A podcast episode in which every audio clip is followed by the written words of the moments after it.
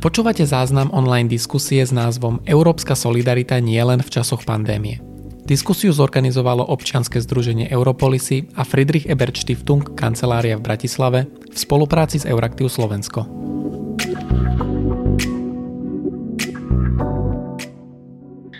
Takže vítam uh, veľmi pekne všetkých, uh, všetkých, ktorí nás sledujú, aj všet, všetkých, ktorí nás uh, m, sa pripojili k nášmu nášmu webináru. Toto bude diskusia venovaná téme európskej solidarite a to nie len, nie len v čase krízy.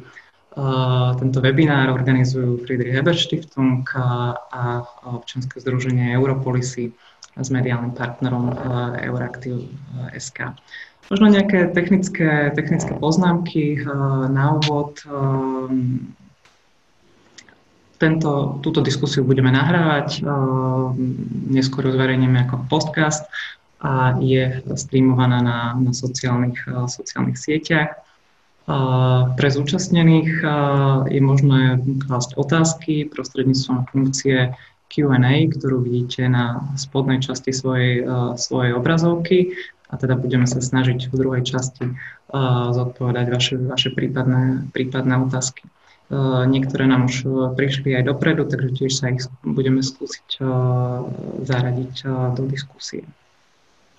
Dnešná diskusia bude trošku špeciálna v tom, že bude viacjazyčná, budeme mať aj príspevok v angličtine a celé, celý tento, celú túto diskusiu budeme, budeme tlmočiť do angličtiny a zase z angličtiny do slovenčiny, takže pre toho, kto by eh, chcel toto využiť, opäť na dolnej strane vašej obrazovky máte takú malú ikonku eh, zemegule, ktorú keď si rozkliknete, budete tam mať dve možnosti jazykov. Eh, na kanáli, ktorý je označený English, tam bude prebiehať tlmočenie či už z angličtiny do slovenčiny, alebo naopak.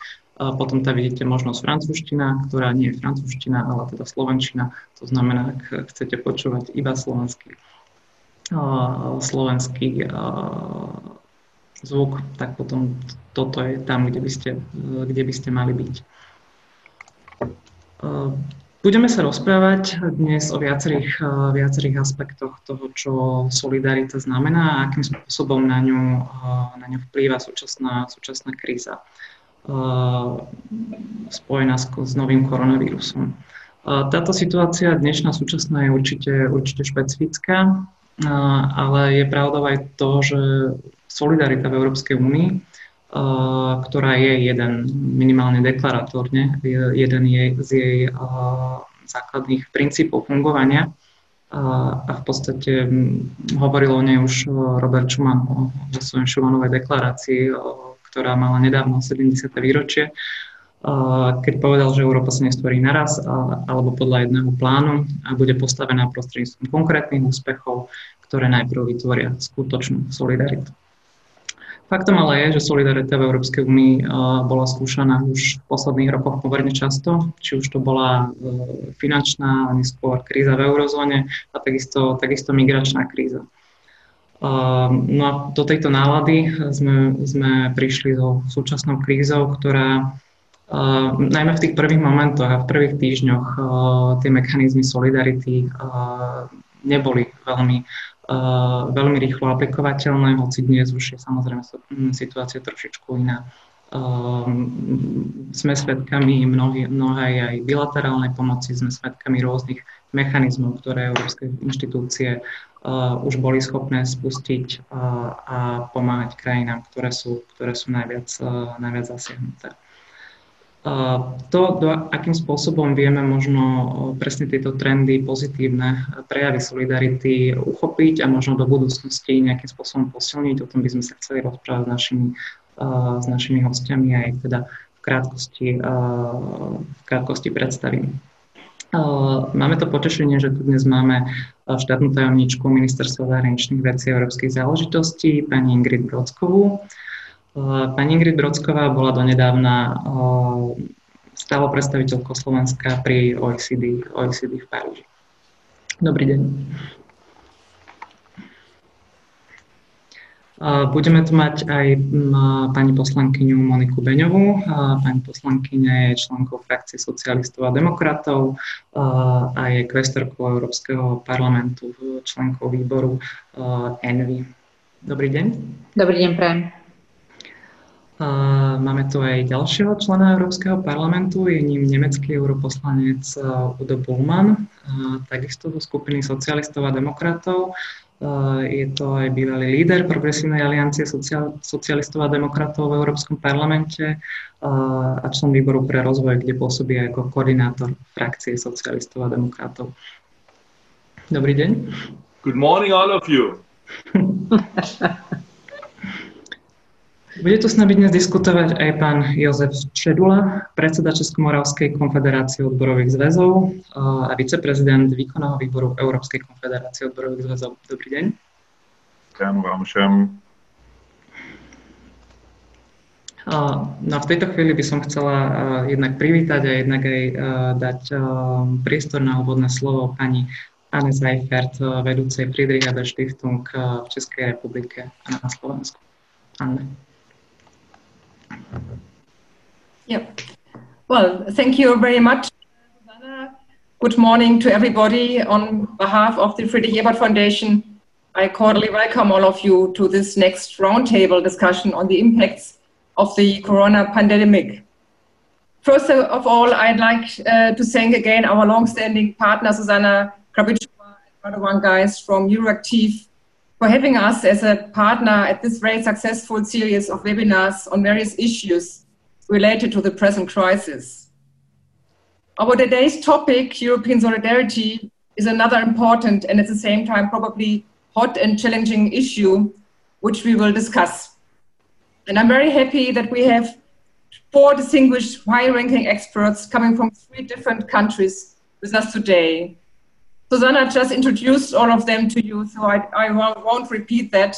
But I warmly welcome all of you, and I'm very happy that you all could make to join us. Thank you very much.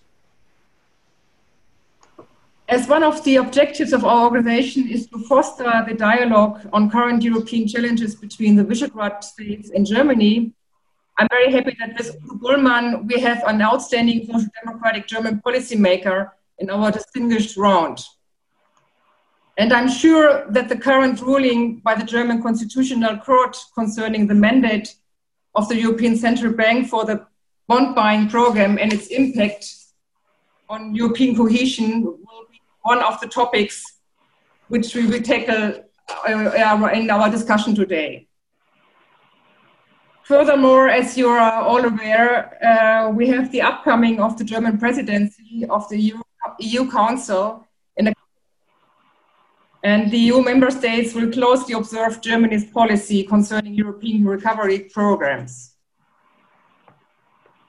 We again have many participants. Uh, thank you very much for attending, and we are looking forward to a lively discussion. I'm particularly happy that our German ambassador in Bratislava, Joachim Bleika, is joining us today, and we warmly welcome you, Mr. Ambassador, and all other people, of course, who are in the meeting room. Thank you very much for attending. I think one thing is for sure, and this is that the depth of the crisis we are all facing requires a new dimension of European solidarity.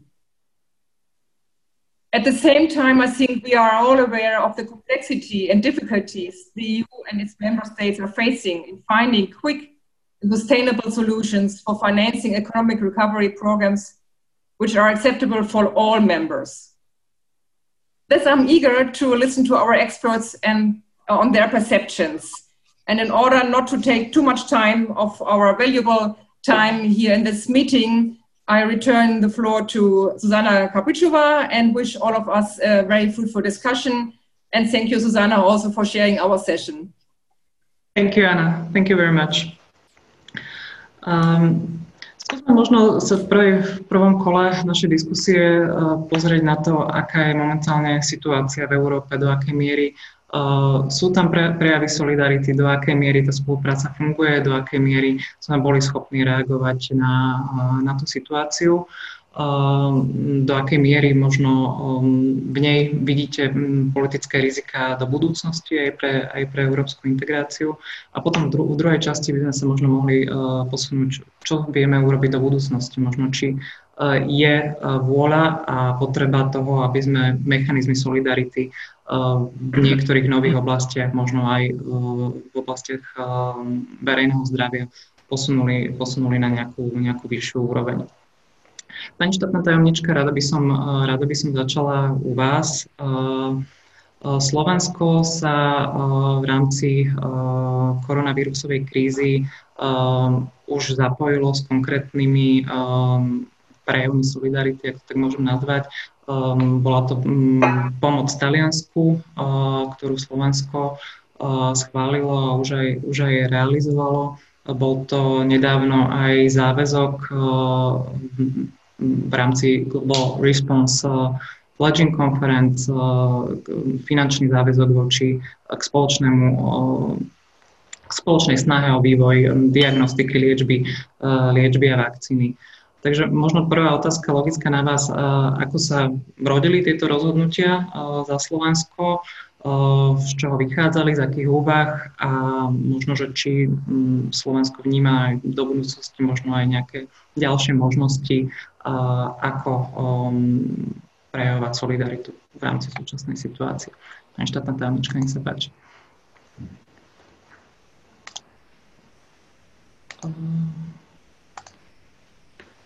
Nepočujeme vás, takže asi si musí... No, Teraz áno. ďakujem veľmi pekne. V prvom rade dobré ráno všetkým alebo dobré predpoludnie. V prvom rade by som chcela veľmi oceniť e, túto iniciatívu organizátorov a za túto možnosť e, diskutovať na takú aktuálnu tému a vidím túto diskusiu naozaj symbolickú aj, aj v kontexte tých oslav, ktoré sme zažívali za tieto posledné dni, 70. výročie, 75. výročie ukončenia druhej svetovej vojny kedy vlastne bola, tieto dve výročia boli tiež príležitosťou na reflexiu zmyslu ambícií Európskej únie. V konečnom dôsledku všetci sa zhodneme na tom, že Európska únia je jeden z najúspešnejších projektov, ktorá, ktorý garantuje bezpečnosť už viac ako, viac ako 50 rokov. Takže keď sa rozprávame o solidarite, tak Považujem to za, solidaritu považujeme za, za DNA života Európskej únie a v podstate keď prichádzajú krízové situácie, ako, žijeme, ako žijeme momentálne, tak tieto krízové situácie sú vždy skúškou, ale dovolím si povedať, že, že Európska únia v týchto skúškach vždycky vždycky dokázala obstáť a dokázala si nastaviť mechanizmy tak, aby, aby tá solidarita bola prejavená a môže, mohli by sme diskutovať o tom, koľko tej solidarity treba, ale uh, myslím si, že, že dnes v podstate každá, kraj, každá členská krajina si hľadá riešenia na národnej úrovni, ale je nevyhnutná aj medzinárodná, medzinárodná spolupráca. A tá solidarita sa prejavuje naozaj jednak v rámci Európskej únie na, na, na bilaterálnej úrovni a jednak e, využívaním nástrojov Európskej únie pomôcť aj iným krajinám, ktorí tú pomoc potrebujú uh, viac, ako sú iné regióny sveta, Afrika, a susedné krajiny, priamo v susedstve teda Európskej únii. Prepačte mi, toto je len na úvod povedané to, čo som chcela povedať ako všeobecnú poznámku, že Slovensko, pre Slovensko je naozaj požehnaním, že sme súčasťou Európskej únie, že sme dnes ukotvení pevne v medzinárodnom systéme aj, aj agentúr OSN, NATO, Európskej únie a iných medzinárodných organizáciách. Chceme byť ten predvydateľný partner a práve v čase kríz sa partnerstvo prejavuje práve solidaritou a, a sa tou solidaritou. Takže keď ste sa, prichádzam k tej vašej otázke, že keď ste sa pýtali, že či Slovensko už bolo schopné pomôcť, ako sme zareagovali, tak e, toto to naše ukotvenie sme vnímali ako morálny záväzok, že samozrejme uh, uh, sme hľadali možnosti a premyšľali sme o tom, ako vieme byť príspevkom, ako vieme zareagovať rýchlo a pomôcť pomôcť našim partnerom v rámci Európskej únie aj, aj mimo Európskej únie. A uh, prirodzene sme sa pozerali na, na krajiny, ktoré, ktoré, bol, ktoré boli vo veľmi ťažkej situácii, ktoré tu, ktoré tu, ktoré tu pomoc potrebovali najviac. Takže v komunikácii s vládou Talianska sme e, veľmi rýchlo dokázali vygenerovať e, v podstate konkrétnu, konkrétnu pomoc e, poskytnutia zdravotníckého materiálu. Tá pomoc bola nadizajnovaná pomerne, z počiatku pomerne širšie Nebol to len zdravotnícky materiál, ale boli sme pripravení, e, boli sme pripravení poskytnúť aj tým med- medikov, zdravotníckého personálu, ktorý bol ochotný a pripravený vycestovať do Severného Talianska a takisto sme do pomoci alebo do toho rozmýšľania pomoci zapojili aj privátny sektor, pretože každá kríza mobilizuje aj, aj partnerstvo na národnej úrovni a, a boli sme pripravení poskytnúť pomoc konkrétne jednej privátnej, teda univerzity, ktorá bola pripravená poskytnúť poskytnúť ventilačné zariadenia. Takže uh, myslím si, že nie nič uh, inak uh, ako v iných krajinách, ale v podstate uh, rozmýšľame aj naďalej, ako nastaviť mechanizmy, ktoré máme k dispozícii, ako, uh, ako ktoré by vedeli prispieť k hľadaní odpovedí na riešenie tejto krízy. A a určite jedným, jedným z nástrojov je humanitárna a rozvojová pomoc. A tu sme nastavili v podstate tak, že humanitárnu pomoc sme poskytli viacerým krajinám, bola rýchla, adresná a vlastne e, reago, tá reakcia e, sa, e, sa rodila v konkrétnej spolupráci alebo dialogu s miestnymi inštitúciami v partnerských krajinách. Tá druhá fáza teda e, tá rozvojová pomoc bola viacej zameraná na zdrav, poskytnutie zdravotníckého materiálu a taká strednodobejšia pomoc bude zameraná na sociálne a ekonomické dopad, na riešenie sociálnych a ekonomických dopadov uh, koronakrízy. Čiže na to už máme tiež vypísané výzvy, tak uh, uh, som veľmi rada, že vlastne tie nástroje, ktoré máme k dispozícii na národnej úrovni, sme vedeli rýchlo pre orientovať a modifikovať na to, aby sme vedeli, vedeli zareagovať na potreby partnerských krajín. Ale čo chcem povedať na záver tohto vstupu je, že mimoriadne v tejto kríze sa ukázala potreba rýchlosti a adresnosti tej krízy. Takže vyvolalo to naozaj mobilizáciu aj premyšľania, aj nástrojov tak, aby, aby táto pomoc bola rýchla, pretože partnery si pamätajú hlavne na to, kedy ako rýchlo vieme, vieme zareagovať, či už v rámci EÚ alebo mimo Európskej únie. Ďakujem veľmi pekne. Naozaj to bola, to bola výzva po tom, čo aj Taliansko v podstate sa obrátilo na svojich, na svojich európskych partnerov pomerne skoro a tú odpoveď dostalo až s nejakým, s nejakým odstupom. Pani poslankyňa eh, Beňová, eh, ako vy hodnotíte kroky Slovenska, ktoré, eh, ktoré v tomto podniklo? Prišla, prišla tá pomoc čas z vášho pohľadu v dostatočnom rozsahu, možno aj v kontexte toho, čo sa deje v celej, v celej Európe? Ďakujem veľmi pekne. Možno, že mm, tak v úvode tej mojej odpovede by som chcela povedať, že tak ako ste hovorili a, vo svojom privítacom prístavku Zuzana, naozaj solidarita je niečo, čo máme v DNA v Európskej únii.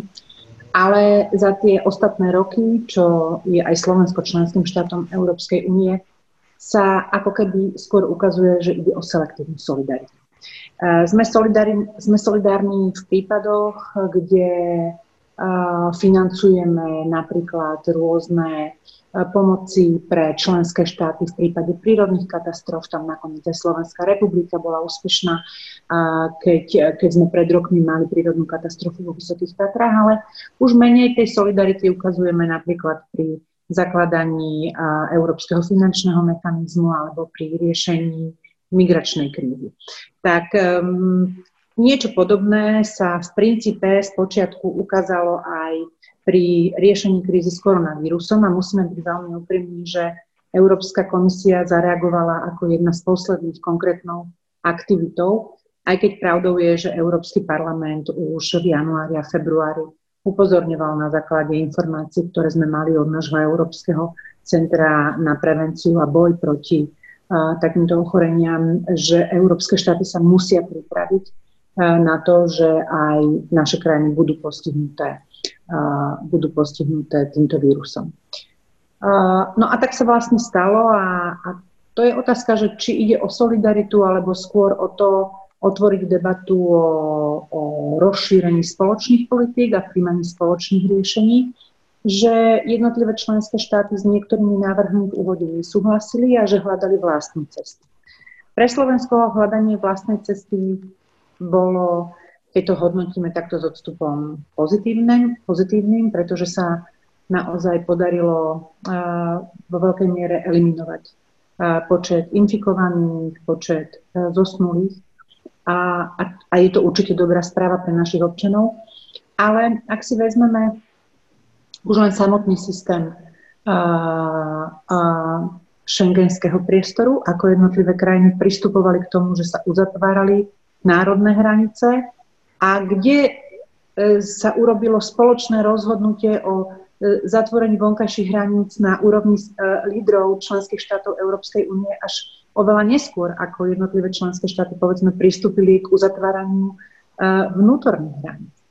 Mm, isté, počas krízy sa o týchto veciach nehovorí, ja to rešpektujem, ale kríza jedného dňa prejde a, musíme sa rozprávať o tom, kde teda potrebujeme posilniť spoločné politiky. Myslím, že koronakríza by mohla byť dobrým odrazovým mostikom, pretože aj v oblasti zdravotníctva sa veľmi jasne ukázalo, že, že prevládol akýsi, nechcem to možno nazvať úplne národným egoizmom, ale prevládli, prevládli také ochranárske princípy jednotlivých národných štátov, čo sa týkalo povedzme rôznych pomôcok zdravotníckých, Takisto prišlo až neskôr k tomu, že členské štáty si boli ochotné e, vypomáhať tým, že si posielali zdravotnícke pomôcky alebo aj zdravotnícky personál, alebo dokonca e, v prípade, myslím si, že Francúzska, Nemecka alebo aj Českej republiky sme videli, že dokonca boli ochotní prijať pacientov infikovaných alebo e, pacientov, ktorí boli chorí do svojich zariadení a, a starať sa tam o nich.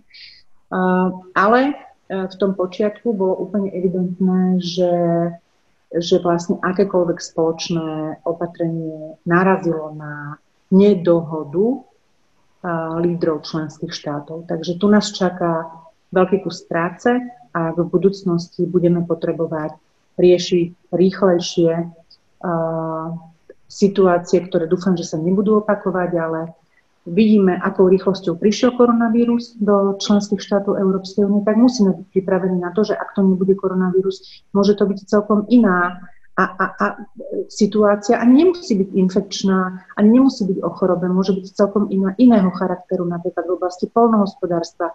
Budeme mať nejakého škodcu, budeme mať problém s nejakými potravinami a tak ďalej.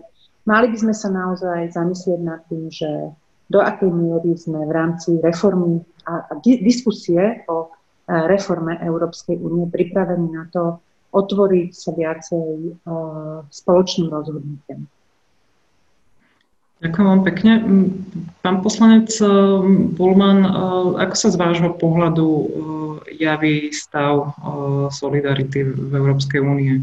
Čo odhalila táto súčasná, súčasná kríza o stave solidarity, o kohézii politickej Európskej únie? A možno keby ste mohli povedať, čo robilo v Nemecko v rámci, v rámci tejto krízy, aké, aj solidárne opatrenia, prejavy, prejavy pomoci iným krajinám Nemecko, Nemecko prijalo. Thanks very much, uh, all of you, and thanks very much, uh, Susanna. I think, first of all, we have to open our eyes that this crisis by far is not over in terms of health risks. That our first job is to preserve life, keep our people safe, and secondly, we can say already from today, we know economically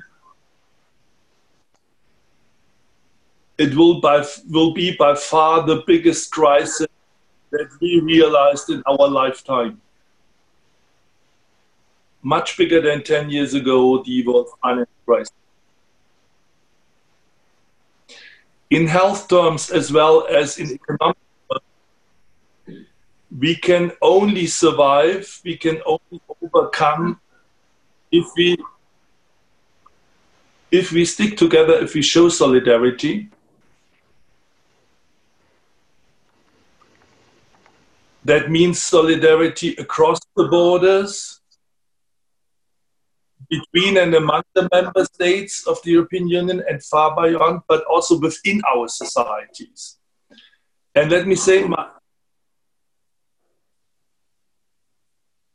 my first observation, what happened in Germany, when we went into the lockdown, there was some talk about who is of systemic relevance, who has still to go to work, who has to continue fulfilling the tasks for the society.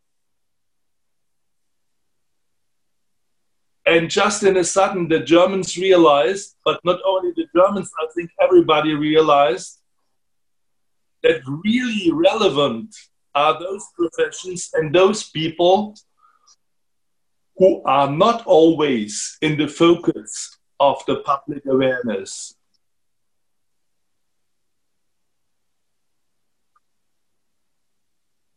The nurses, the doctors, those people in the supermarkets and the small grocery shops, the retail sector, who keep us alive.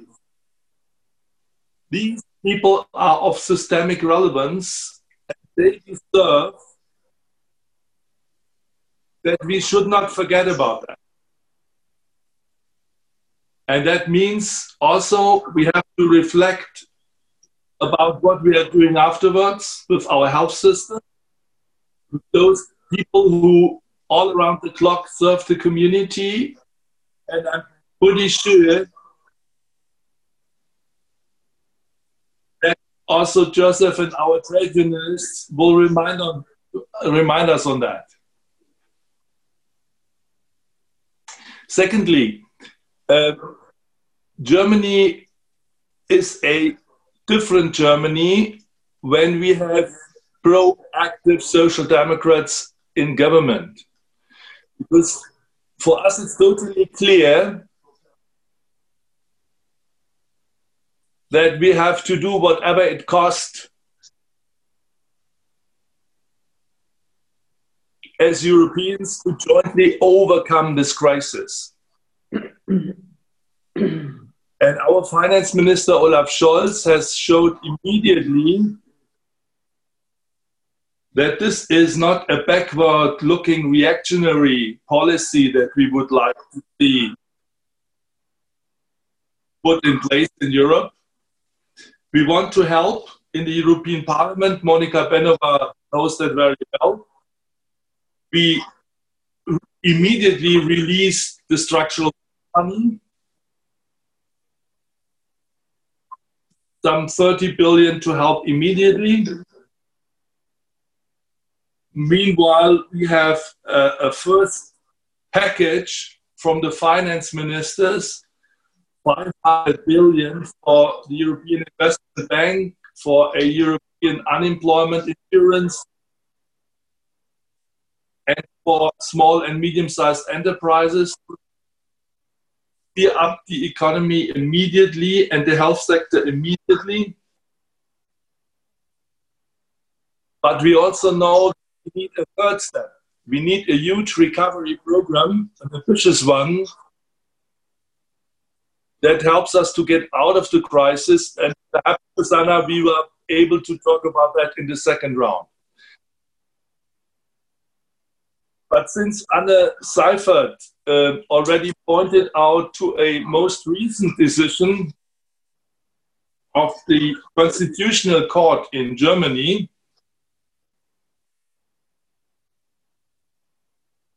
let me quickly comment. I think this court decision was uh, not very well informed about European state of affairs.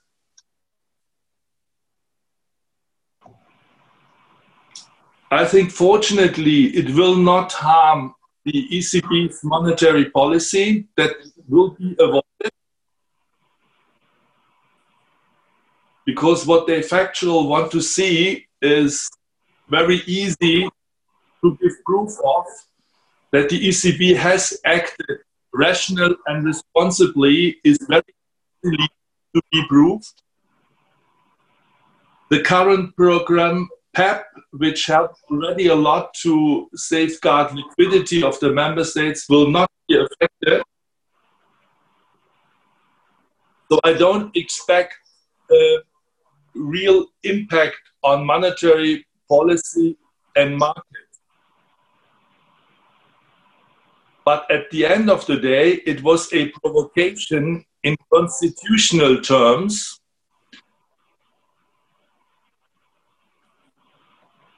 Because in Europe, there is only one hierarchy, also in the juridical system.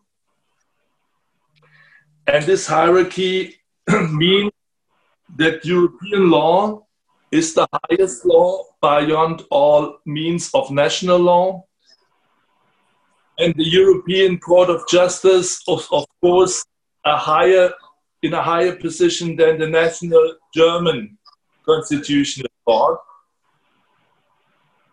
There is no doubt about it, and we will defend it. As German SPD, we will always defend this. And here the uh, judges reacted very naive and ignorant because uh, they played uh, the tune of the wrong people, and you have immediately seen that uh, it was abused by the wrong people, uh, but we have to deal with that.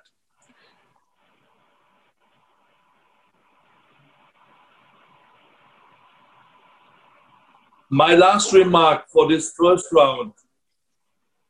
Please, my friends in the Slovak Republic, everywhere, be totally assured. And I say this because I read it yesterday already in an Italian paper.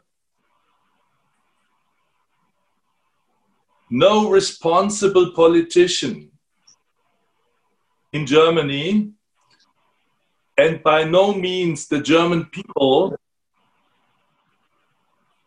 have any idea of turning their back to the European solidarity and union.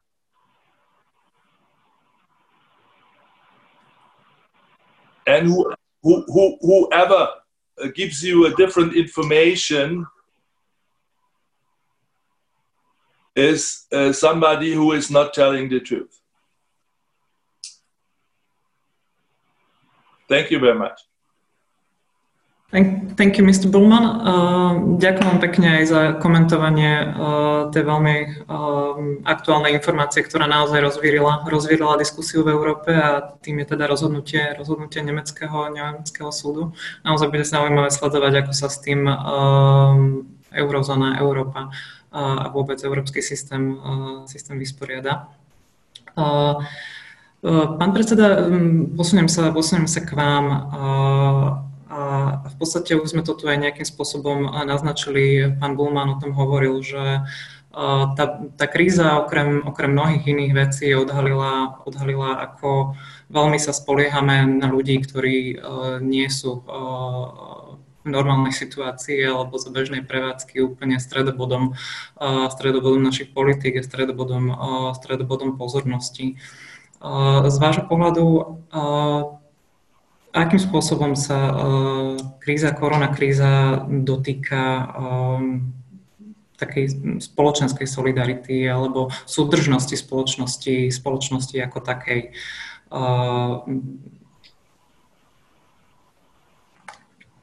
vám všem dobrý den, děkuji moc za ten úvod. Zdraví vás z, z takřka zimní Prahy, protože jsme dneska měli eh, teplotu na bodě mrazu, což není teplota společnosti, ta je spíš v bodu varu, ale to je úplně odlišná situace. Takže moc vás všechny zdravím, nejenom do Bratislavy, ale také do Spolkové republiky Německo. Já to první, co řeknu, možná tímto úplně zarámuju. Dnes je 12. května a 12. května je Mezinárodní den zdravotních sester. Já myslím, že to je možná úplně ten eh, nejlepší den, jaký jste si mohli vybrat v souvislosti se solidaritou. Ono se vlastně v těchto dnech ukázalo, kolik profesí je naprosto nenahraditelných, ale nenahraditelných. O nich se eh, tady 30 let skoro nemluvilo, jako by neexistovaly. Já se jenom o některých zmíním. Nejenom zdravotní sestry, hasiči, policisté, ale také lidé, kteří vyrábějí elektrickou energii, eh, kteří se podílejí na úpravách vody, lidé, kteří pracují v kanalizacích, protože ti lidé byli bezprostředně ohroženi vším, co souvisí nejenom s tou nemocí, která přišla. Myslím si, že bychom to měli v tom společenském eh, diskurzu vznést na, na tu nejdůležitější místo. My se vlastně o těch lidech, kteří pracují v kritické infrastruktuře, kteří vyrábějí potraviny, my se vlastně o nich nebavíme. Někdy dokonce to vypadá, jako by neexistovali. A já možná tím svým příspěvkem taky k tomu trošku přispěju a budu rád, když i evropští poslanci, a jsem rád, že jste eh, tady takto s námi, protože si myslím, že těch témat, které musíme říct, je opravdu spoustu. Takže já jsem jenom si dovolil maličkou prezentaci, takže já se pokusím na ní přepnout.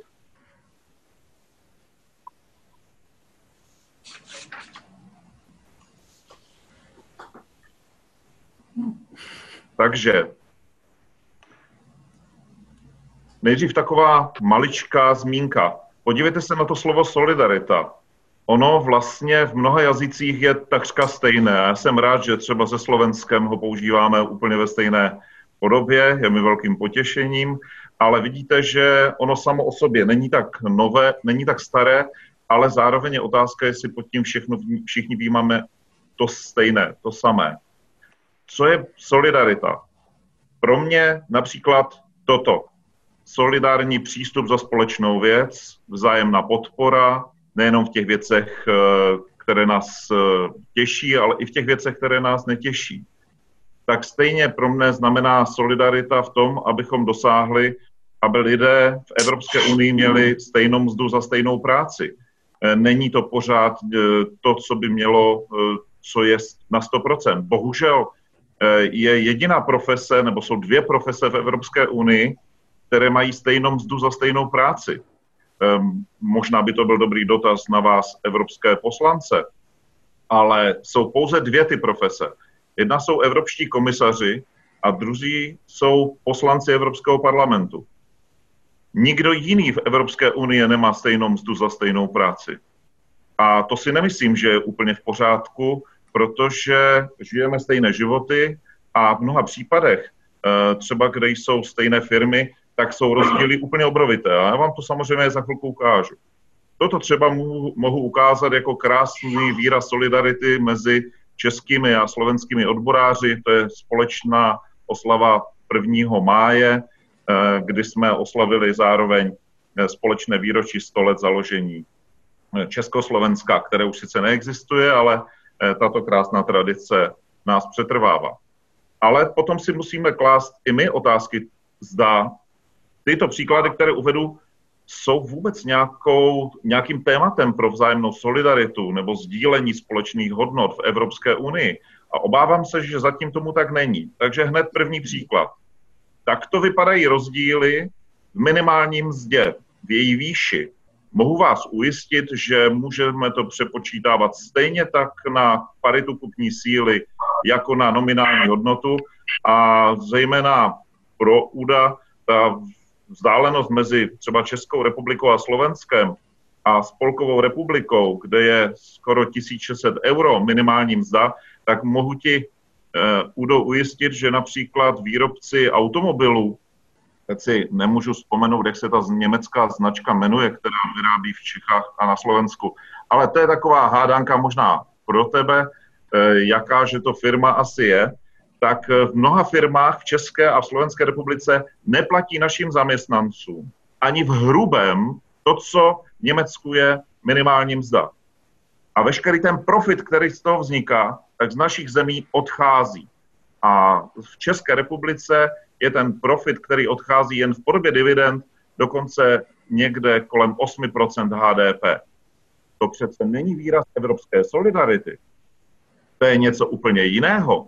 A mělo by to být otá- velmi vážná otázka diskuse o tom, jak Evropská unie vypadá a jak se v ní žije.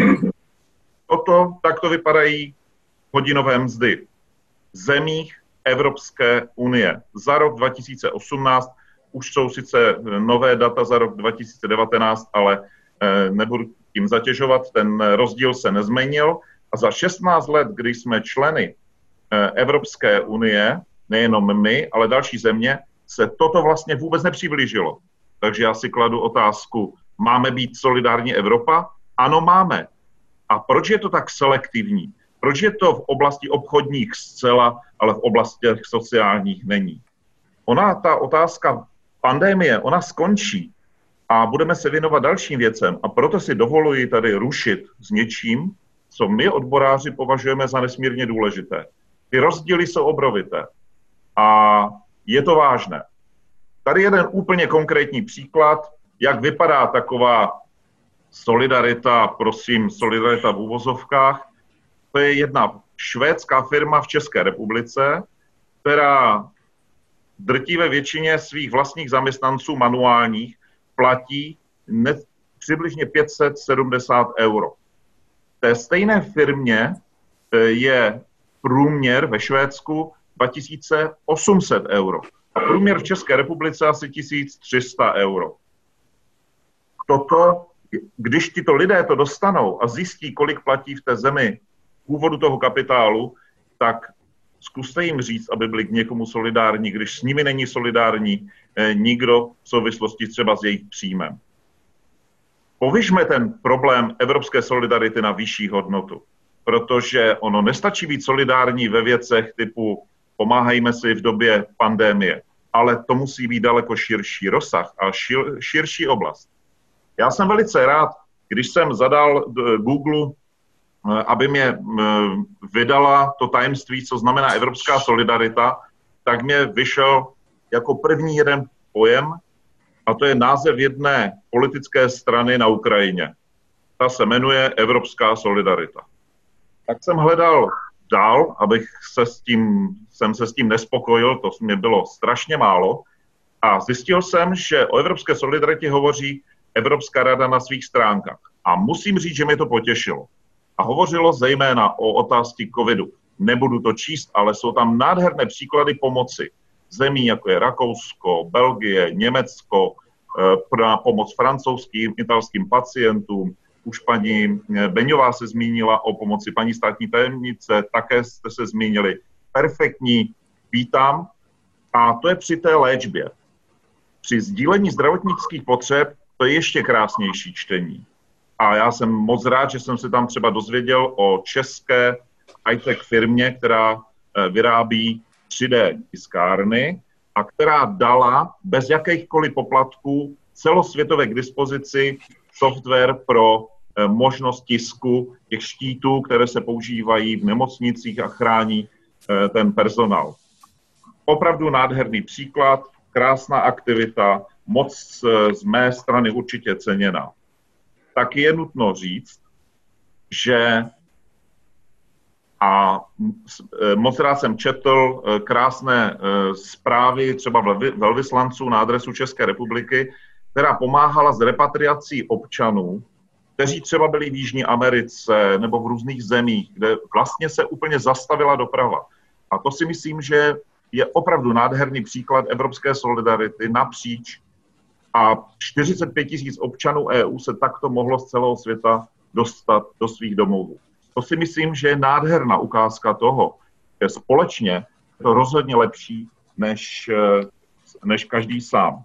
A myslím si, že se také ukázala potřebnost eh, Severoatlantické aliance, protože letadla Severoatlantické aliance v rámci toho speciálního programu byly schopny v době, kdy se nebe zastavilo, tak byly schopny dovážet tolik potřebné eh, ochranné prostředky ze zemí, kde byly k dispozici do těch našich zemí. A například to byla eh, ukrajinská letadla, která byla do toho zapojena a podobně. A to je potřeba teď v této chvíli zdůraznit. Ale já bych chtěl ještě něco kritického a myslím si, že pro naše europoslance eh, věc, kterou bychom se měli věnovat. A to je to, že mě, i přesto, že jsem poměrně hodně aktivní, není známo, co je součástí evropské infrastruktury, kritické infrastruktury. My vlastně nevíme, jestliže jsou české nějaké firmy součástí evropské infrastruktury. Nevíme, co to vlastně obsahuje ten pojem evropská infra, eh, kritická infrastruktura. Měli bychom si položit otázky, jestli bychom v některých věcech jako Evropská unie neměli být více soběstační. Třeba v některých kritických lécích, zdravotnických potřebách, elektrická energie, eh, voda a tak dále a tak dále, protože to přece by mělo být jednou z hlavních diskuzí, které bychom se měli teď věnovat. A myslím si, že to je vážné téma, Eh, pro nejbližší budoucnost. Takže z mé strany, my odboráři víme perfektně, co je solidarita. My jsme na to eh, opravdu dlouhodobě, to je jedna z mála věcí, která nás eh, takto extrémně spojuje. A mohu ujistit, že pokud někdo o solidaritě jen mluví, tak z naší strany vždycky bude kritizován za to, že by ji měl realizovat.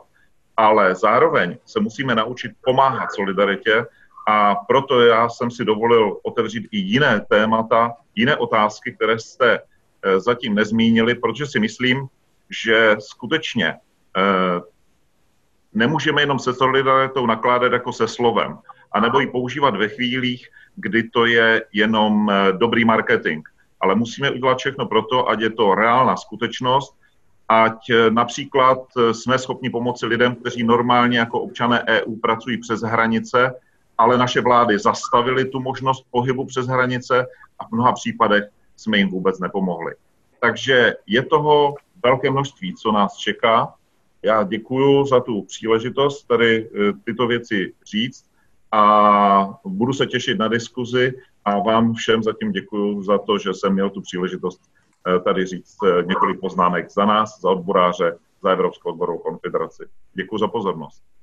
Ďakujem veľmi pekne za tento príspevok aj, aj za tú prezentáciu a niečom ste aj posunuli samozrejme tú, tú tému ďalej a to by sme mohli rozdiskutovať v tom ďalšom, ďalšom kole, lebo um, tá kríza tak ako prináša mnoho problémov, samozrejme prináša aj mnoho, mnoho príležitostí, možno mnoho iniciatív, ktoré buď boli v šuflíkoch alebo boli politicky, politicky problematické, sa um, opäť dostávajú do tej, do tej diskusie ako naozaj uh, vážne návrhy.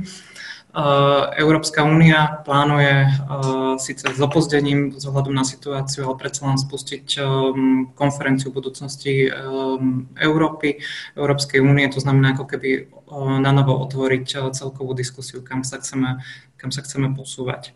Ehm, zároveň nám táto kríza ehm, priniesla mm, s postupom času, nie veľmi o, tom aj vieme, vieme v jednotlivých krajinách, nástrojov, ktoré, ako ju zvládať, ako ju pomôcť zvládať aj solidárnym spôsobom. A, je otázka, či ich do budúcnosti nejakým spôsobom e, neškálovať. A ak áno, tak e, ktoré a akým, e, akým spôsobom, čo sa nám v tejto chvíli javí ako, ako zmysluplné. Takisto pán, pán predseda otvoril otázku toho, do akej miery vôbec je to politická chuť a ochota vôbec aj koordinovane pristupovať k niektorým, k niektorým veciam, napríklad momentálne k uvoľňovaniu opatrení, k opätovnému otváraniu, otváraniu hraníc, nakoľko tá bude politická vôľa toto riešiť možno nie bilaterálne, ale naozaj ako, ako sústredené úsilie celej, celej EÚ. Pani štátna tajomnička, vrátim to, vrátim to k vám. Čo sa z pohľadu Slovenska možno javí ako, ako zmysluplný smer uvažovania do budúcna, pokiaľ ide o schopnosti EÚ reagovať na, na podobné, podobné krízy? Čo by Slovensko považovalo za svoju prioritu, možno aj v tých debatách o, o konferencii o budúcnosti Európskej únie, práve e, s tými poučeniami, ktoré možno e, zo súčasnej krízy, krízy máme? Ako bolo povedané, e, kríza ešte nie je zažehnaná. Nie, nie sme ešte zďaleka na jej konci, ale dnes už môžeme povedať, že máme nejaké, ako sa hovorí, lessons learned z tohto obdobia, ktoré bolo mimoriadne dynamické, lebo keď si dnes uvedomíme, dnes je 12.5.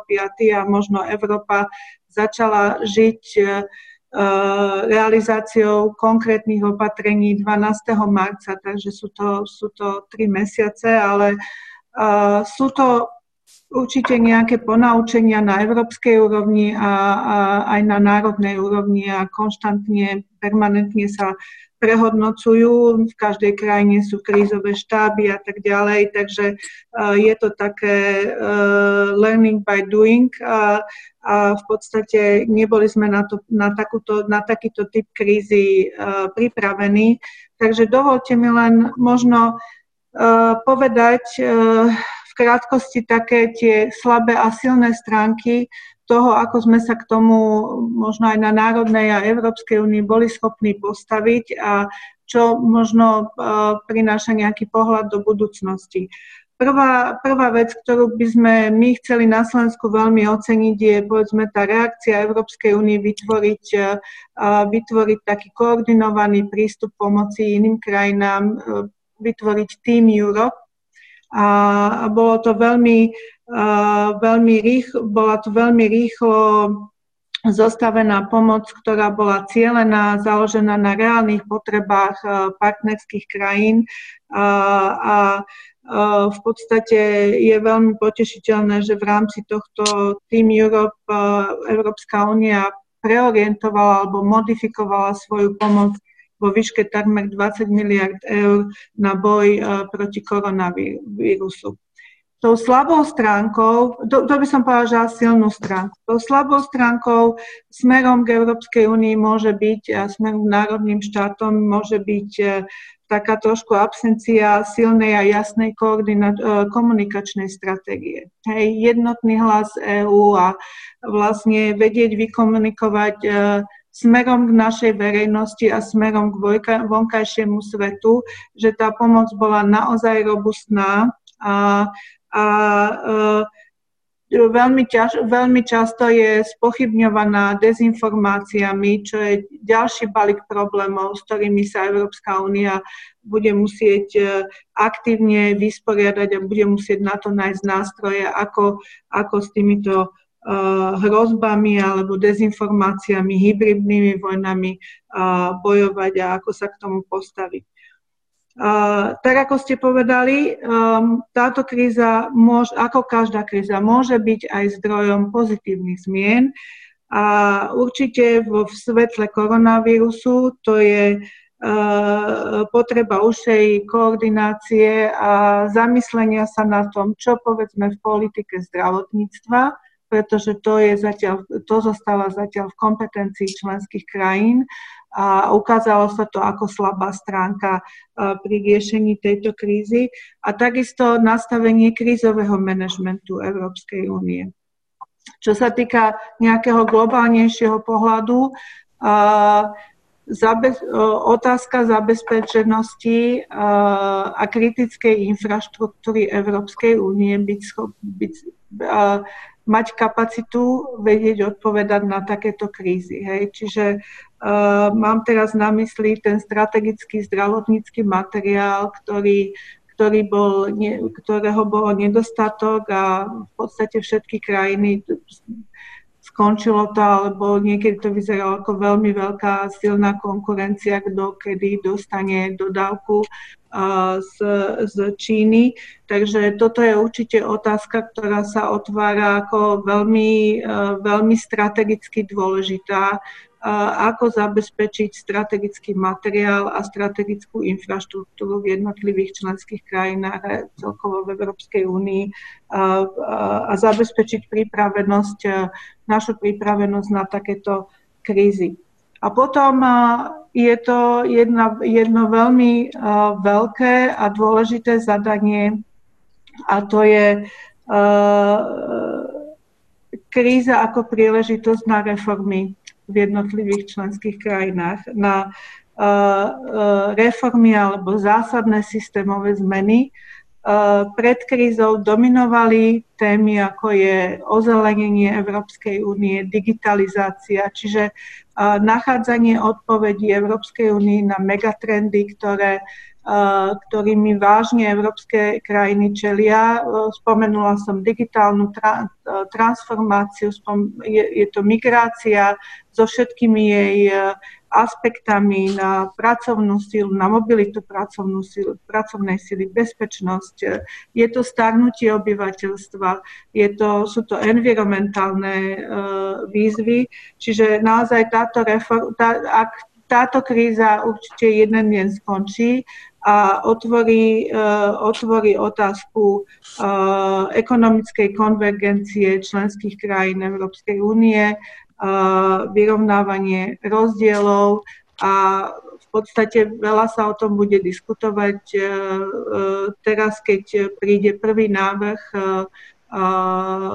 viacročného finančného rámca a plánu obnovy Európy, pretože táto kríza by nás mala, bude to samozrejme o riešení dôsledkov krízy, ale zároveň je to aj príležitosť na to zamyslieť sa, aké politiky, ktorým politikám treba dať prioritu a ako vedieť e, byť pripravený na, na, na tie megatrendy, ktoré, ktoré som spomínala.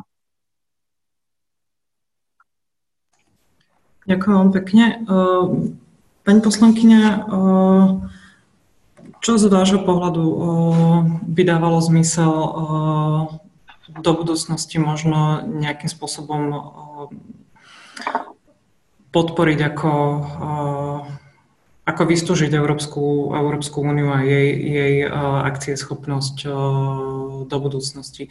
N- najmä z plejady tých nástrojov, ktoré už možno dnes existujú v nejakom, uh, nejakom zárodku. Uh, či už, sú to, či, už je, či už sú to návrhy na posilnenie nejakej verejnej politiky v oblasti, v oblasti zdravotníctva a dania kompetencií v tejto oblasti na európsku, európsku úroveň, či je to zmysluplné, lebo súhlasy, ktoré hovoria, že nie je dôvod možno na takýto krok, skôr sa sústrediť len na nejakú, nejakú koordinačnú, koordinačnú úlohu.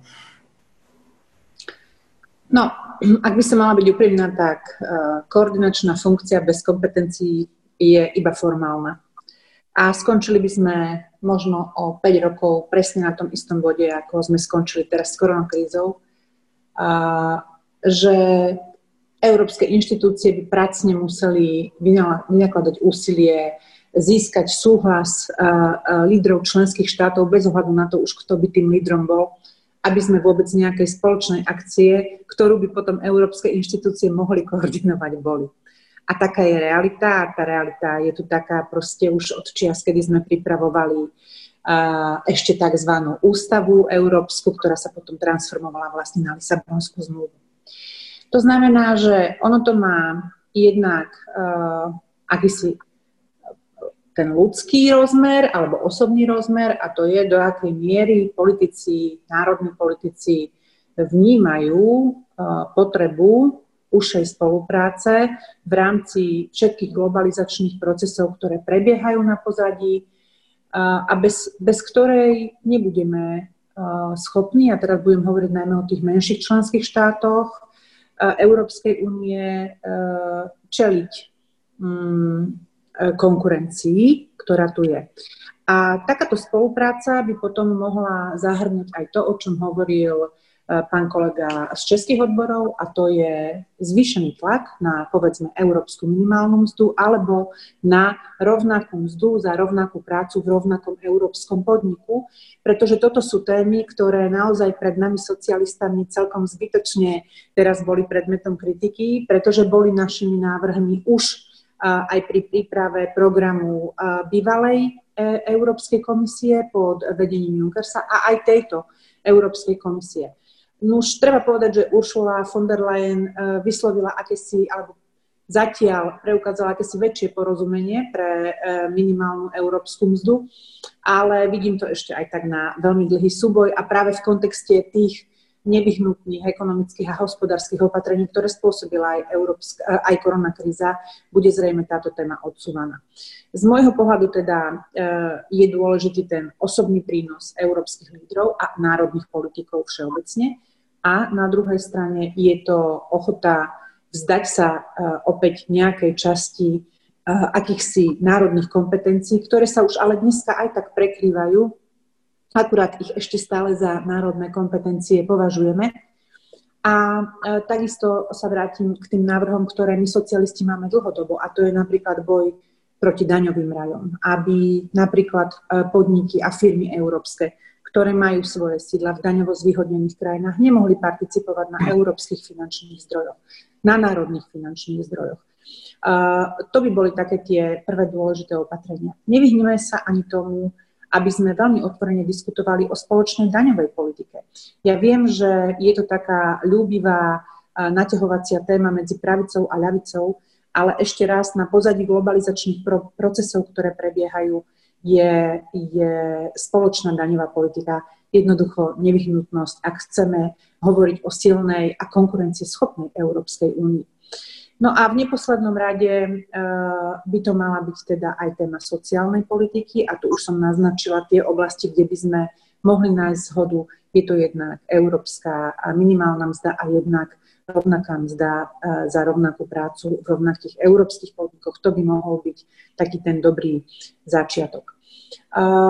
Samozrejme, že nemôžeme očakávať, že všetky tie veľké zmeny sa podaria veľmi rýchlo, pretože tak ako koronakríze rastie možno aj taká túžba po, po tých spoločných riešeniach, rastie samozrejme aj tá radikálna pravica či radikálna lavica s s ich extremistickými predstavami a extremistickými požiadavkami.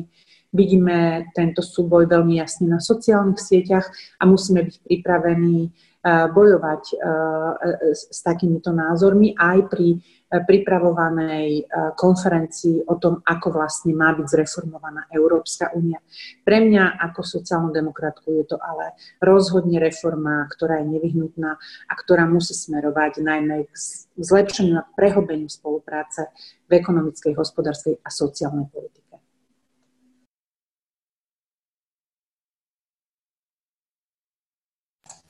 Ja by som mal jednu technickú uh, prozbu na uh, speakerov, ktorí uh, teda hovoria po slovensky, aby sa prepli do tej francúzštiny alebo do tej možnosti francúzština. Myslím, že nám to trošičku technicky, technicky pomôže. Ďakujem vám pekne. A, teda posúvame, posúvame sa ďalej.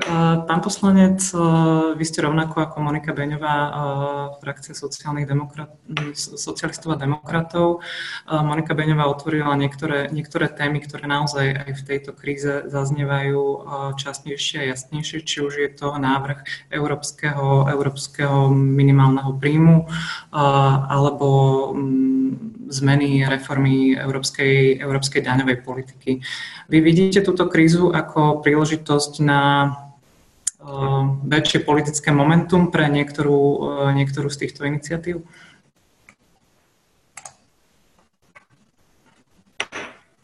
I very much hope so. we are after that, uh, as Monica made clear, we are after that uh, already for quite a while, long before the corona crisis hit.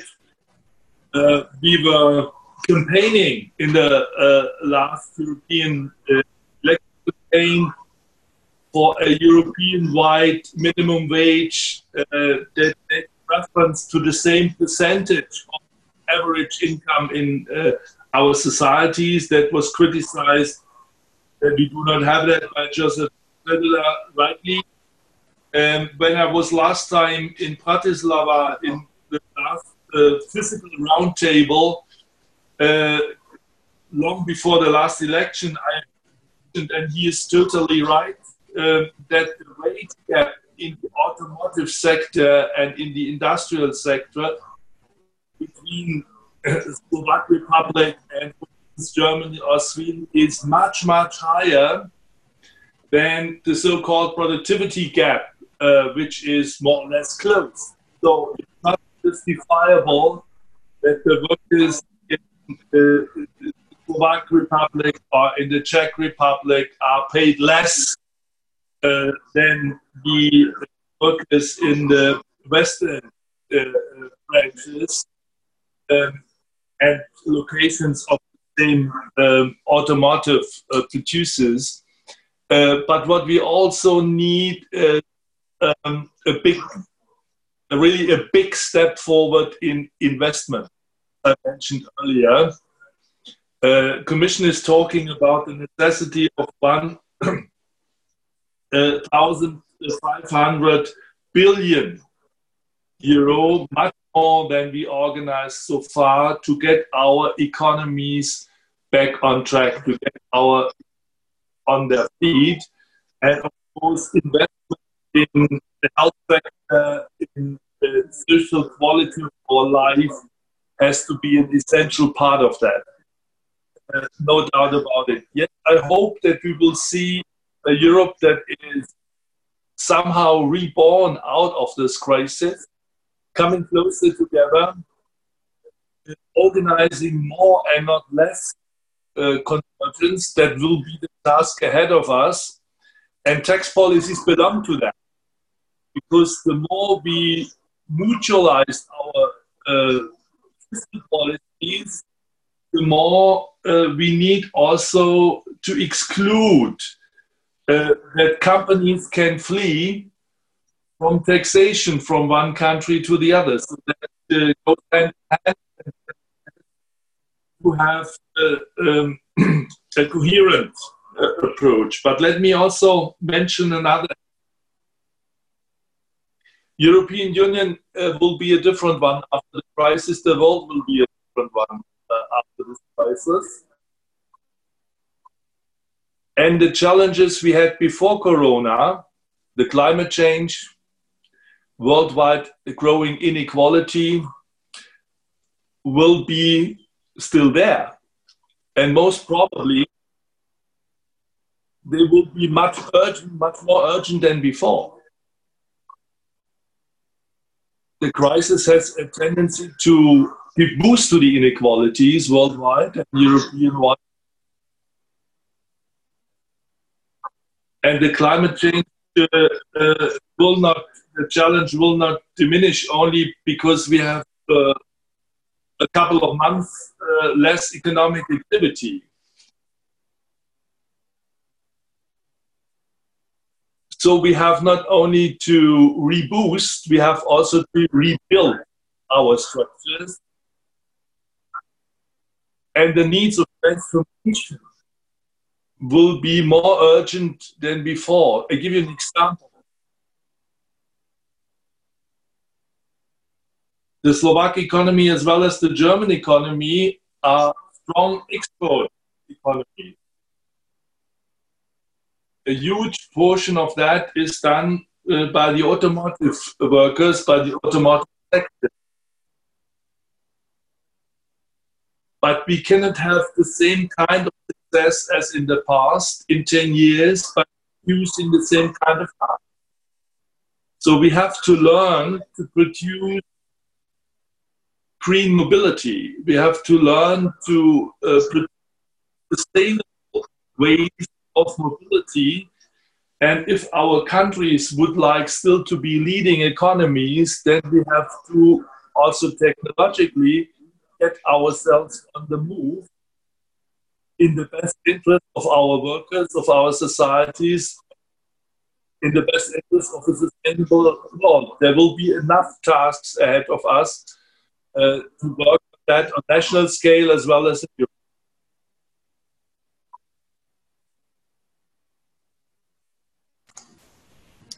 Ďakujem pekne. Pán Čedula, uh, momentálne je v podstate každá krajina uh, v Únii, uh, aj Únia samotná, riadená nejakým, mm, v nejakom krízovom móde v podstate. A to, aké politiky sa príjmajú, aké rozhodnutia sa príjmajú, príjmajú sa v podstate neštan- v niečom neštandardným spôsobom. Deje sa to aj, aj, aj na Slovensku. Do akej miery podľa vás sú, alebo z vašej skúsenosti sú odbory, sociálni partnery zapojení do týchto, do týchto procesov, či v Českej republike určite máte teda prehľad aj o tom, ako sa to deje, ako sa to deje na, na európskej úrovni, lebo reprezentatívnosť týchto krízových štábov alebo príjmanie týchto rozhodnutí je niečo, o čom sa nevždy diskutuje a, a nie každý to ani aj považuje za, za prioritu. Děkuji za tu otázku. Já myslím, že je to skutečně země od země a subjekt od subjektu. My jsme například v České republice museli vládě připomenout, že sociální dialog není přerušen, že bez ohledu na to, že řešíme věci v relativně krizovém módu a máme vyhlášen stav nouze, takže sociální partneři jsou tady, že jsou to zástupci a reprezentanti obrovského množství, ať už to firm, tak zaměstnanců a občanů, a že je lépe, když vyslyší náš názor, než eh, jakýchkoliv dílčích malých skupin. A že pokud budou eh, naslouchat malým skupinám, tak přehlednou ten velký problém, který je. To platí o Evropské unii. Já se přiznám, že já mám takový docela vážný problém s tím, že došlo k následující situaci. Evropský parlament, a omlouvám se vám, evropským poslancům, se v podstatě vylidnil. Všichni na 100% doma. Ale víte, jak obrovské množství občanů EU chodilo do těch továren, eh, kde to vypadalo, jako by neplatili všechna ta opatření, která byla přijímána. Jediné, co bylo, tak se jim měřila teplota, ta se změřila při venkovní teplotě 10 stupňů a nikomu nevadilo, že mu naměřili 20 stupňů a prostě prošel dál. Byli v těch společných šatnách, byli v těch společných sprchách, byli v těch 30 cm od sebe, někteří pracovali na těch linkách a vlastně jakoby tato část společnosti najednou přestala existovat. Jakoby pro ně platila úplně jiná pravidla než pro poslance Evropského parlamentu a podobně prosím, vemte to nikoli jako kritiku, ale vemte to jako poukázání na něco, co těm lidem opravdu vadí. Že byly nastaveny různé metry, ehm, tím mám na mysli různé eh, pohledy na různé skupiny společnosti. Někteří zaměstnanci byli ve své práci klidně tři dny, aby mohli třeba pečovat o staré lidi a aby nepřinesli žádný virus a podobně. Je to opravdu problém. Eh, je nutno dát najevo společnosti obrovské poděkování za to, co odvedli, jakou práci odvádí ještě i v těch dnešních dnech. První věc. Druhá, eh, víte, na co bych byl rád, kdybyste se soustředili eh, v evropských institucích? Na evropském pilíři sociálních práv a dali jste ho do reálného života. Udělali z toho konkrétní, jednoznačné, neodiskutovatelné direktivy, ne žádná zbožná přání, ty nám nic nepomohou, ty nám nedosáhnou vyšší eh, minimální mzdy, vyšších mest, ale my potřebujeme jasné direktivy. Potřebujeme, aby se zvýšila spolurozhodovací kompetence zaměstnanců. Jestliže se bavíme o úspěšné německé ekonomice, tak ta by dneska bez spolurozhodovací kompetencí vypadala ale úplně jinak. Úplně jinak. Neměla by tuto míru úspěšnosti, takže prosím, učiňte to i na té evropské úrovni. Uh, hovořili jsme tady před chvíli i o některých odvětvích. Já myslím, že se teď ukázalo, že jedno z nejdůležitějších odvětví je digitalizace. Všechno, vše, co s tím souvisí. My bychom dneska, kdybychom měli klasické telefony, tak takto bychom nemohli spolu komunikovat. Eh, mnohé orgány by nemohly vůbec fungovat. Byly by prakticky paralizovány. Ale zároveň bychom měli myslet na to, že máme ochránit svá data. Protože my jsme v této době, speciálně v této době, v zájmu ochrany obyvatel, jejich zdraví, pustili do éteru obrovské množství citlivých dat o zdravotním stavu, o, pohybují, eh, o lidech, které jsou nemocní, kde se pohybují. Eh, zakázali jsme mnoha lidem běžný život. Ano, zájmu ochrany. Ale pozor, jestli jsme náhodou tak nedali k dispozici něco, co si teď ještě neuvědomujeme, jak hodně potřebujeme. A to jsou data, s kterýma, které my nevlastníme. Vlastní různé jiné společnosti, které se nenachází na, úrovni, na území Evropské unie, prosím. To je vážná zpráva. Uh, Udo taky hovořil o uh, rozdílu v produktivitě. Udo, uh, jsem člověk, který to opravdu zná velmi dobře, tak ti řeknu takovou poznámku a omlouvám se za ní. Umíš si představit, že by Volkswagen v České republice a na Slovensku byl méně produktivní než Volkswagen eh, ve Volksburgu? V žádném případě. Neexistuje. Ale ty lidi mají 30% mzdy matky. Ty firmy tvoří neuvěřitelný hospodářský výsledek. Mají delší pracovní dobu. Já, když ti to srovnám za Českou republiku ve vztahu k Německu, tak český zaměstnanec v průměru za 40 let ekonomicky aktivního života odpracuje o 11 let více. A nemůže si dovolit pracovat v horší kvalitě, než pracuje kdekoliv. Já jenom prosím, aby některé tyto zkratky eh, se používaly až poté, co známe jejich obsah. Protože to přesně vyvolává potom ty nesolidární či jiné přístupy a já myslím, že to není úplně v pořádku. A já jsem rád, že eh, paní poslankyně eh, Beňová moc hezky mluví o tom, co bychom měli. A moc si přeji, aby se to povedlo. Aby opravdu jsme mluvili o tom, jak ta Evropská unie z té oblasti sociální spolurozhodování vypadá. A nejenom jak vypadá, ale abychom přijali opatření, aby se ta spolurozhodovací kompetence zvýšila. Protože já opravdu už eh, jsem mnohdy nesmírně nervózní, když třeba jedna americká společnost v České republice v době pandemie řekla svým zaměstnancům, že si mají vybrat neplacené volno. Ale přitom na to nemá žádné právo. Ona se s tím zaměstnancem musí dohodnout na tom, protože jim prostě nechce platit nějaké eh, náhrady a podobně. Je to vůbec normální? A když tady bylo hezky hovořeno o daňových rájích, já jsem na jednání o pomoci firmám požadoval jako zástupce odboru, aby se neposkytovaly peníze nikomu, kdo je v daňových rájích. A důvod? On se nepodílí na solidaritě v České republice, tak nevidím důvod, proč by český daňový poplatník měl být solidární s ním. A víte, jaký byl výsledek? Že to nejde, že to je vlastně strašně komplikované. Prosím, jestli toto budeme tolerovat, jestli z úrovně Evropské unie budeme tolerovat evropské daňové ráje a nebudeme se o tom zmiňovat, tak potom to není cesta na posílení Evropské unie, ale je to cesta ke snížení její role a jejího respektu. A členské země jsou ty, které rozhodují. Ale ve vlastních zemích, včetně České republiky, se hraje neuvěřitelná hra někdy.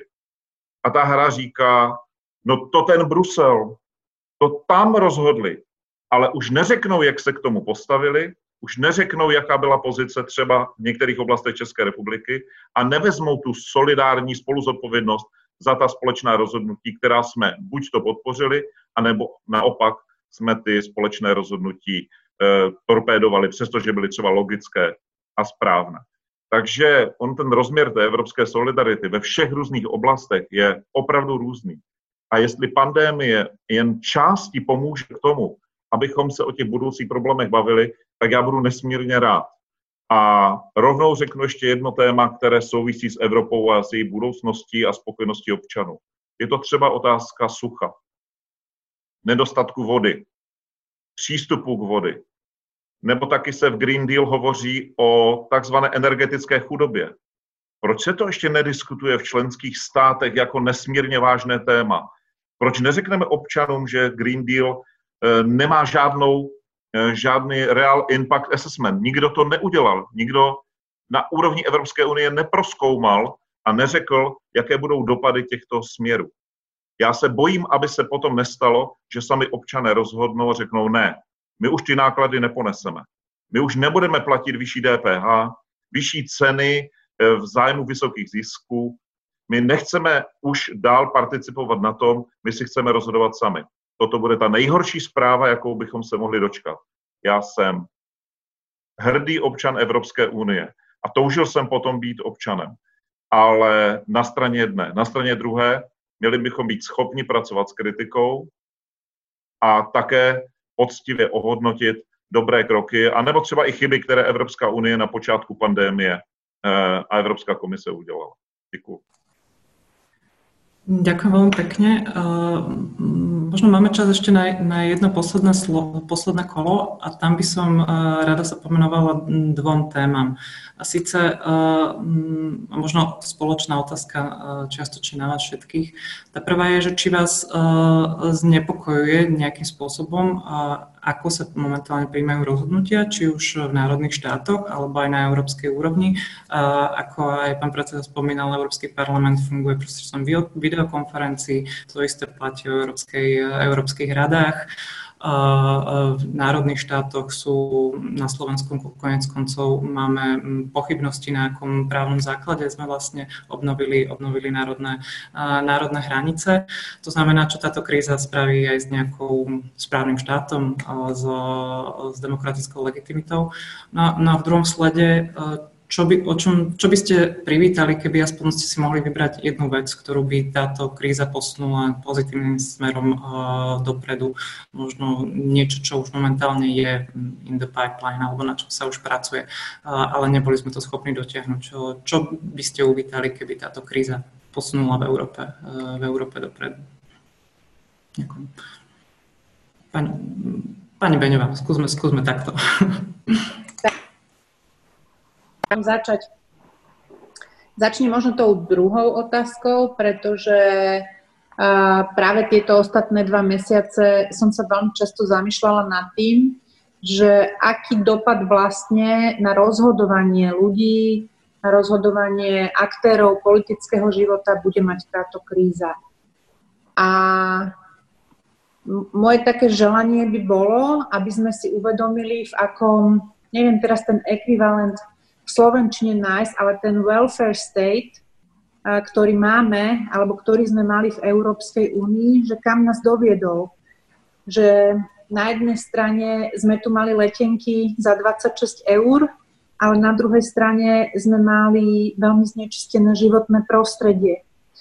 Na jednej strane sme tu mali obchodné reťazce na každom rohu, na druhej strane sme tu nemali zabezpečenú rovnakú kvalitu potravín v týchto obchodných reťazcoch, napriek tomu, že všetky niesli rovnaký názov.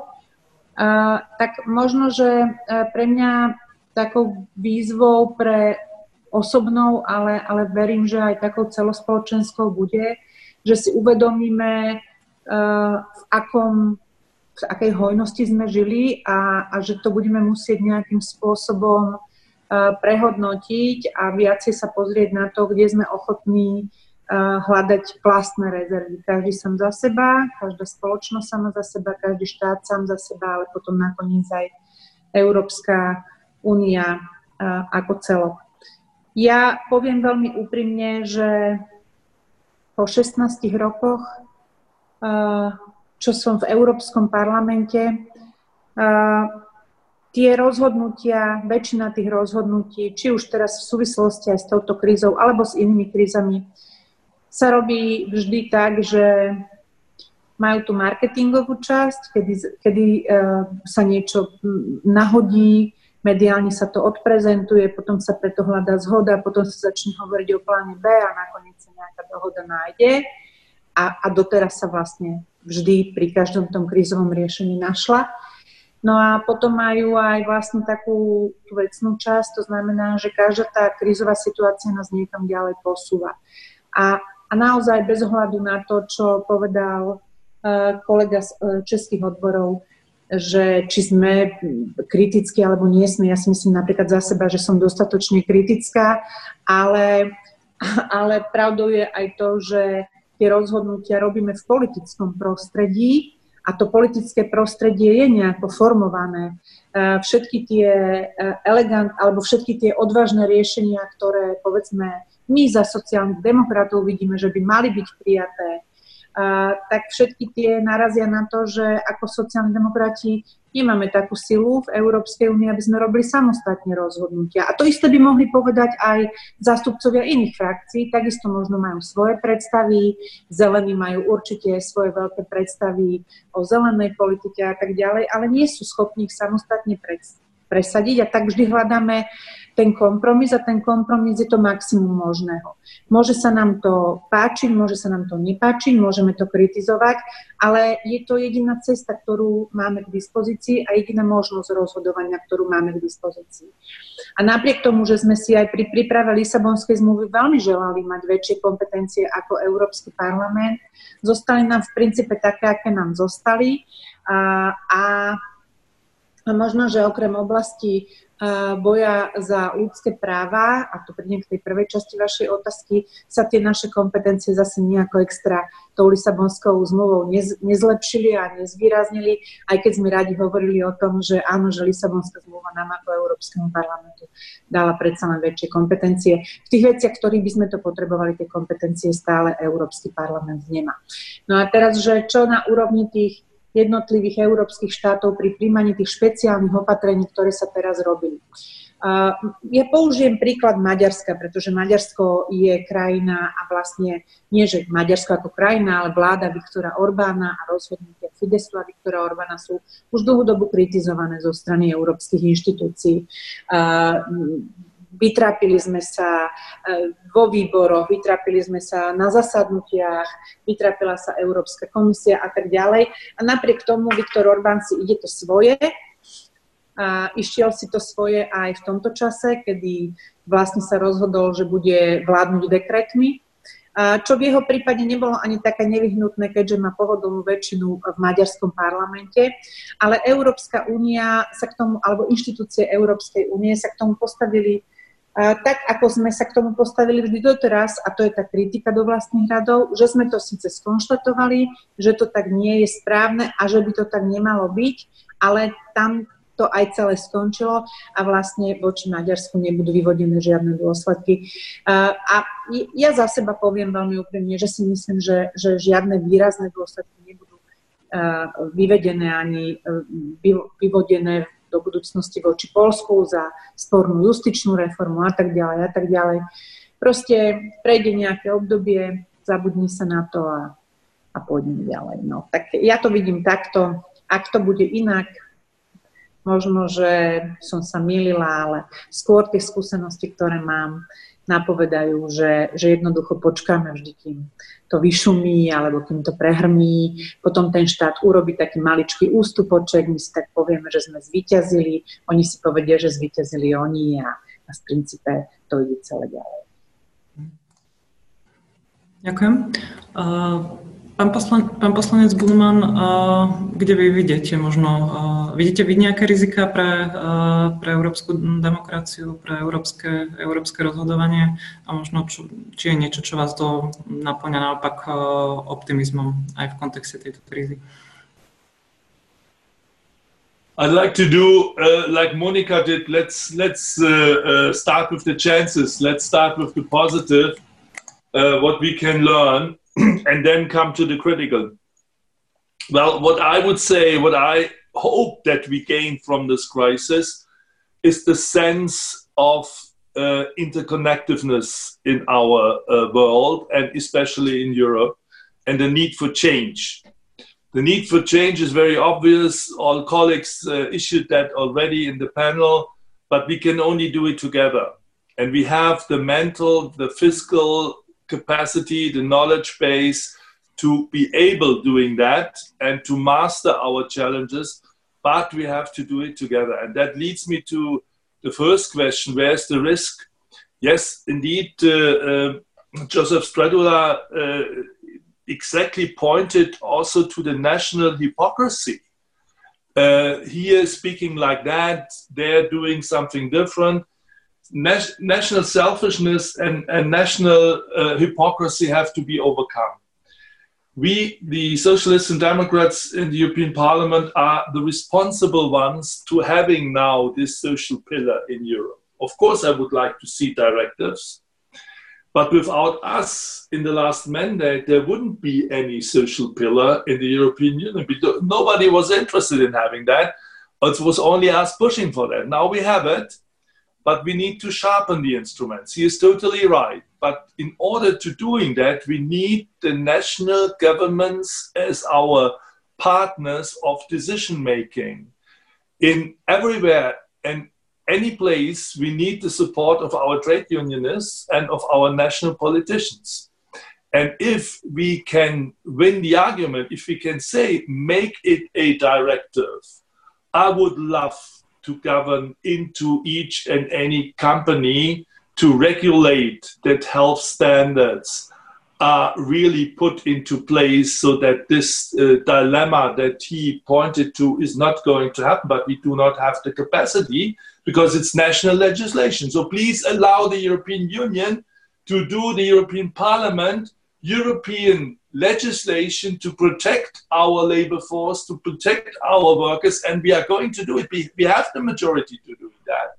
But we need this form also of willingness to allow the European level to do its job. And then we are standing ready and we will be in the forefront of social progress.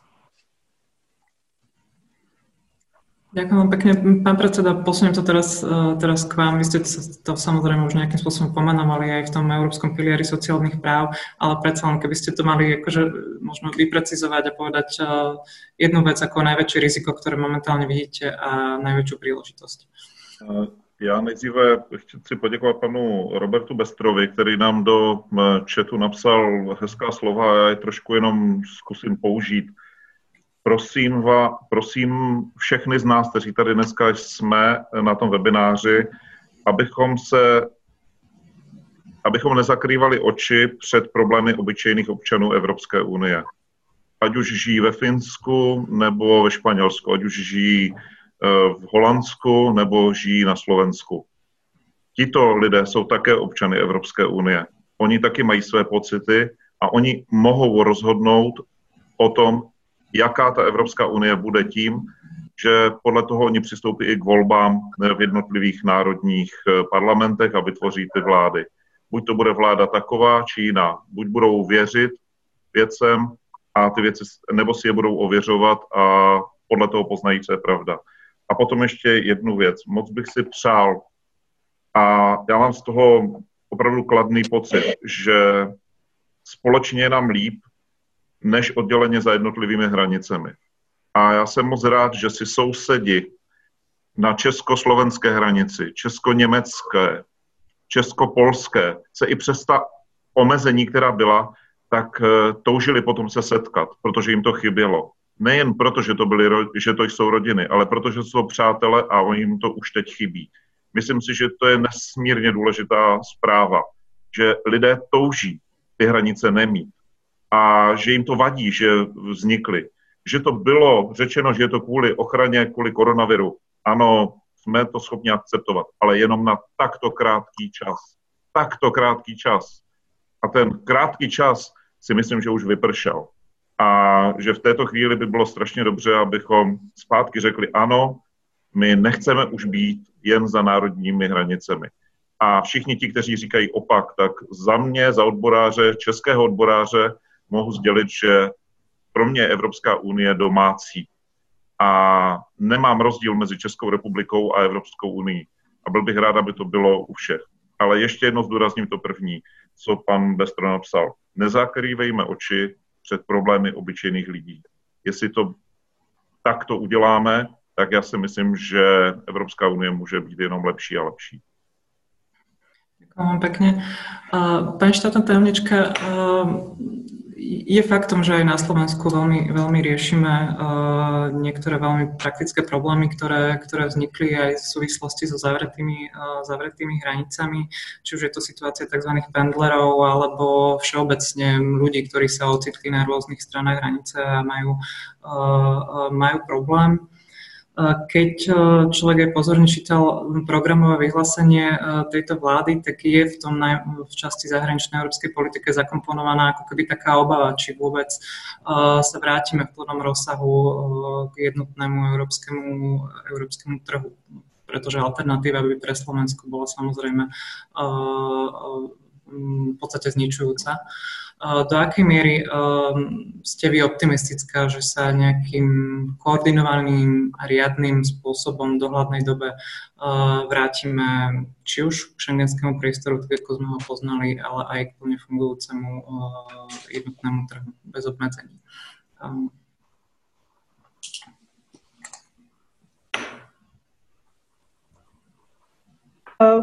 V podstate v tomto som ja optimistická.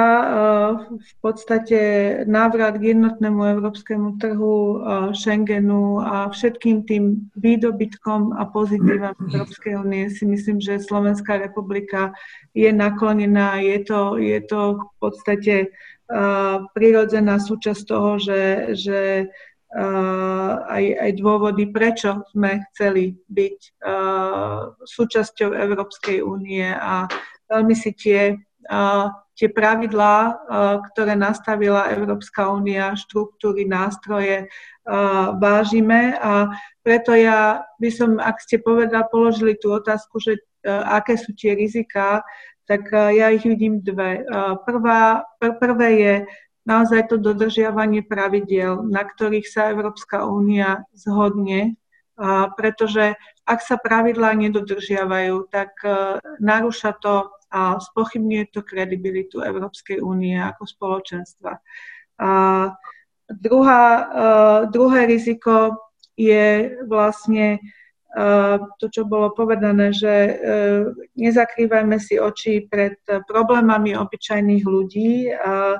V podstate všetky tie sektorové politiky, ktoré sa ko- koordinujú na úrovni Európskej únie si by si mali vždy vyžadovať nejaký impact assessment, čiže nejaký, nejaké zhodnotenie dopadov na životy, uh, nechcem to tak povedať, obyčajných ľudí, ale na, na, na, na život spoločnosti. Takže dnes môžeme mať nejaké otázky, pochybnosti o tom, ako sa príjmajú rozhodnutia v súčasnosti, v čase krízy. Hej.